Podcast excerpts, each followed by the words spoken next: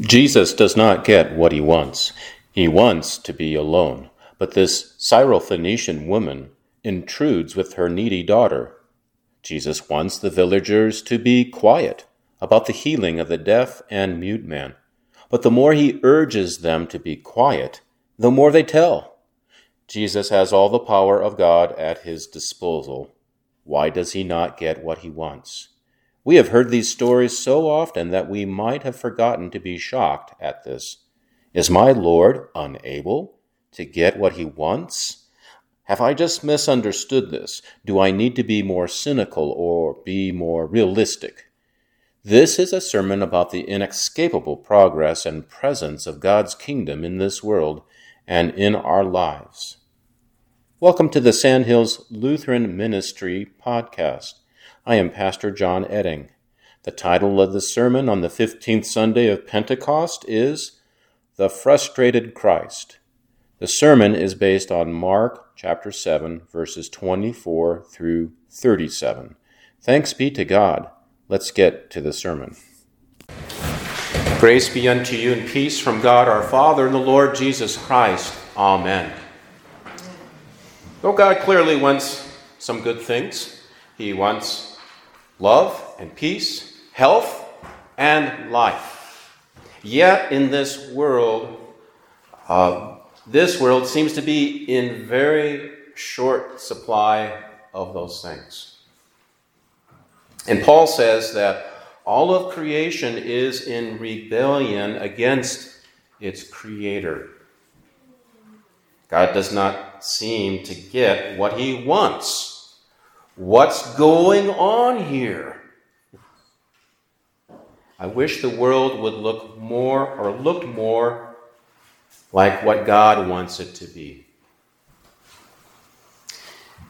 And God doesn't get what He wants in my life either. And I'm guessing that He doesn't get what He wants in your life either. He wants us to be faithful and honest and kind and loving and gentle. He wants to forgive and seek peace.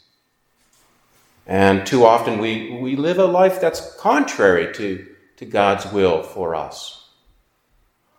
If we are honest about it, we do really want to be self centered and willingly bend the truth to our own immediate needs.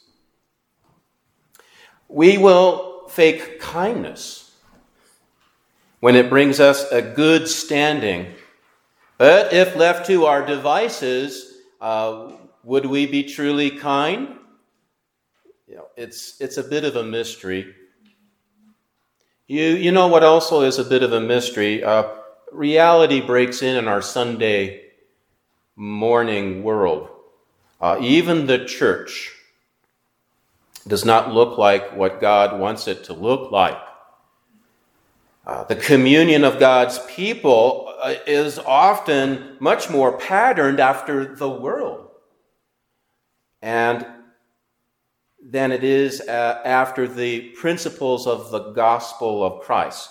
So it's a bit of a mystery. And but you want to know what a true mystery is today? Jesus does not get what he wants in our text. First, Jesus desires solitude. He wants to be alone. But this Syrophoenician woman intrudes with her needy daughter. And then, secondly, it happens twice. Jesus wants the villagers to be quiet about the healing of the deaf and mute man. But the more that he urges them to be quiet, that the more that they tell it. So Jesus, Jesus' will is frustrated two times today. Isn't this strange? Jesus is God and Jesus is human. And Jesus has all the power that God has at his disposal. And what is clear is that Jesus does not get what he wants. So earlier in the service, we recited the second petition of the Lord's Prayer and its explanation. So let's return again to that page, uh, page 324 in the hymnal, and recite that petition and explanation together again. Page 324. So, the second petition of the Lord's Prayer, the prayer that Jesus himself taught us, his disciples, and us, the second petition is, Thy kingdom come. What does this mean? Let's read. The kingdom of God certainly comes by itself without our prayer, but we pray in this petition that it may come to us also. So, how does God's kingdom come?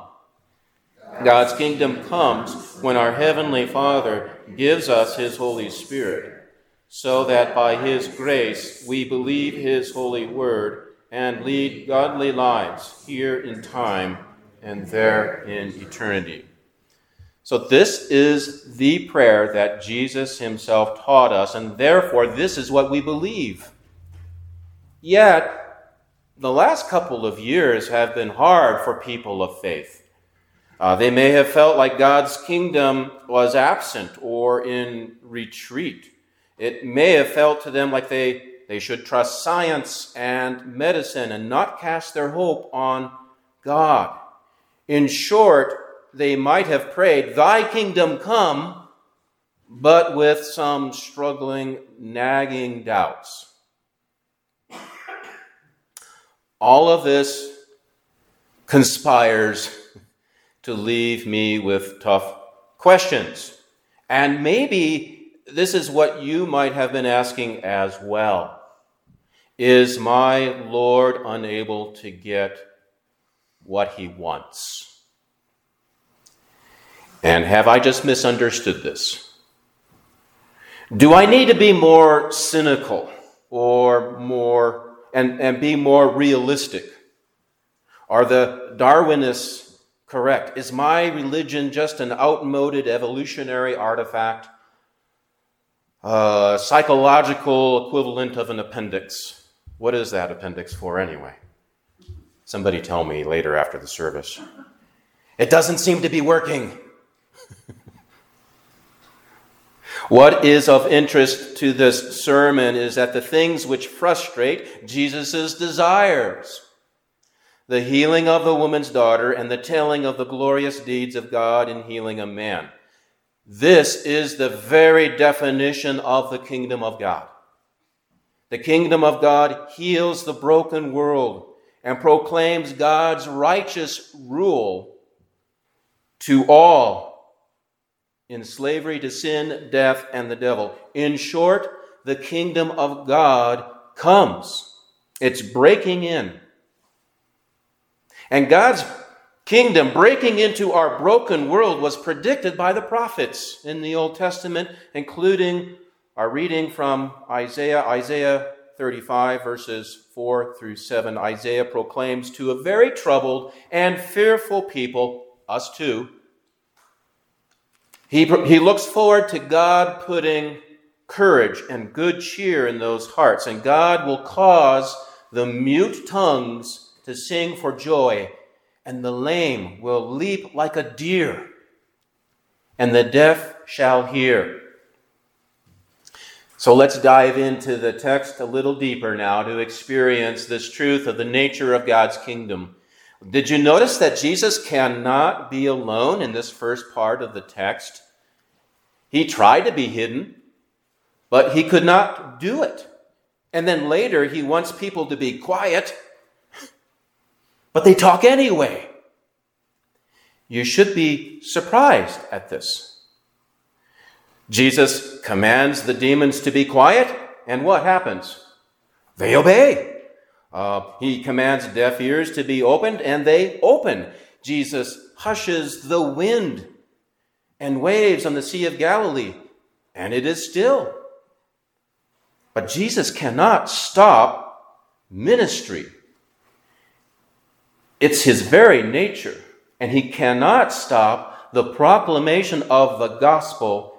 It's the very reason for his mission from the Father. We know what his mission from the Father is, the beginning of the Gospel of Mark, and that comes from in Mark chapter 1 verse 38. And Jesus said to them, Let us go on to the next towns, that I may preach there also. And this is the important part for that is why I came out, that I may preach there, proclaim the gospel of the kingdom of God. And this is the very reason that Jesus has come. This is the very nature of his kingdom which has come. Not even Jesus' authority or desire can stop this. We are made uncomfortable with the idea that Jesus cannot do something. I, I, but I think, I think the gospel is found in the fact that his very nature can't be undone. Jesus surely could have gotten some quiet and alone time. He has the power to do that. Uh, he, he could have exercised power. He could have caused all the people in the, that, that village to be mute as he healed the speech impediment, he could have waved his hand, snapped his fingers, and caused them all to be silent. But that is not him. That is not him. His love and his nature just don't go there. He is unable to silence them. He is unable to completely withdraw from the creation that which he loves. Jesus' desire for solitude is trumped by his love for all people. Even the demon possessed daughter of the Syrophoenician woman, she is far from kosher as you can get. And yet, out of her mouth come words of tremendous and remarkable faith. And what went into her mouth is not what makes her good or evil, it is what comes out of her mouth and Jesus is using her as an object lesson for his disciples. They have long thought that what made a person acceptable to God was following the Torah's kosher rules and the other rules which placed one within the Mosaic covenant. Jesus wants to smash that idea. Those were good things to do, but God is not somehow uh, approving of this diet and not the other, uh, the adherence to the Torah is an expression of faith, not a purchase of God's favor. So here's the gospel. Here's the good news that his desire for solitude is trumped by his love for all people, even the demon possessed daughter of a Syrophoenician woman. God does not get what he once all the time because he loves us. And that means he values us sometimes far more than we do ourselves. God will not diminish our humanity to achieve his goals, but he will save us. He will save us, fully human, yet and broken and sinful as we are right now, despite our obedience and virtue. Jesus wants his disciples and us to see the centrality of faith. No one does what God wants. We cannot. We're broken. A broken TV does not give you a nice, clear picture of the show you want to watch, no matter how hard it tries. and it just cannot do that. Jesus demonstrates the centrality of faith as to his disciples today, hoping to pierce their and our twisted and darkened hearts. And he does this. And as he does this, one has to remember that Jesus' actions speak louder than his words. And that is good news. Now, the disciples, and we should be asking these questions as this scene unfolds how did the woman's great faith get there? And how were her lips open to speak these words of faith to Jesus? Well, the story of the deaf and the mute man, which immediately follows her story, is the answer to, to that question. Jesus returns through Sidon. This is Jezebel's hometown. If you know that history, uh, biblical history. and into then the region of the Gentiles and the Decapolis. And this is the, you know, this is the interface of the Jewish and Gentile communities. And we cannot know whether this man, this deaf man, is a Jew or Gentile. And the point is, obviously, that this does not matter.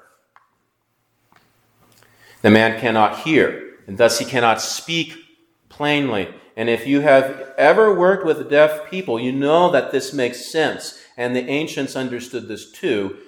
Deafness is a terrible affliction, perhaps even worse than blindness. But I would not like either of them. Deafness isolates the person, they are cut off from community. And the crowds present this man to Jesus. Clearly, those who do so are hoping for a miracle. They want something to tell the kids that night when they get home. They want a story. Jesus is quickly becoming a, a circus act, a performer. You know, today we don't put strange things in the circus anymore. Where do we put them? We put them on a TV show. Right? So that we can see something gross and then be fascinated by it. You know, this is kind of like this is what they wanted. Uh, but Jesus will have nothing of this. He takes the man aside privately. He will not be manipulated into a performance. He will also not let his, this man suffer. He will take him aside. He puts his fingers into his ears. He's looking eye to eye with him. He spits and puts the spittle on the tongue.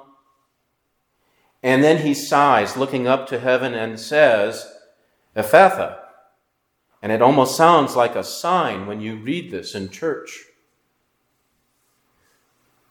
Jesus' desire for the villagers then to be silent is trumped by the very nature of the kingdom of God.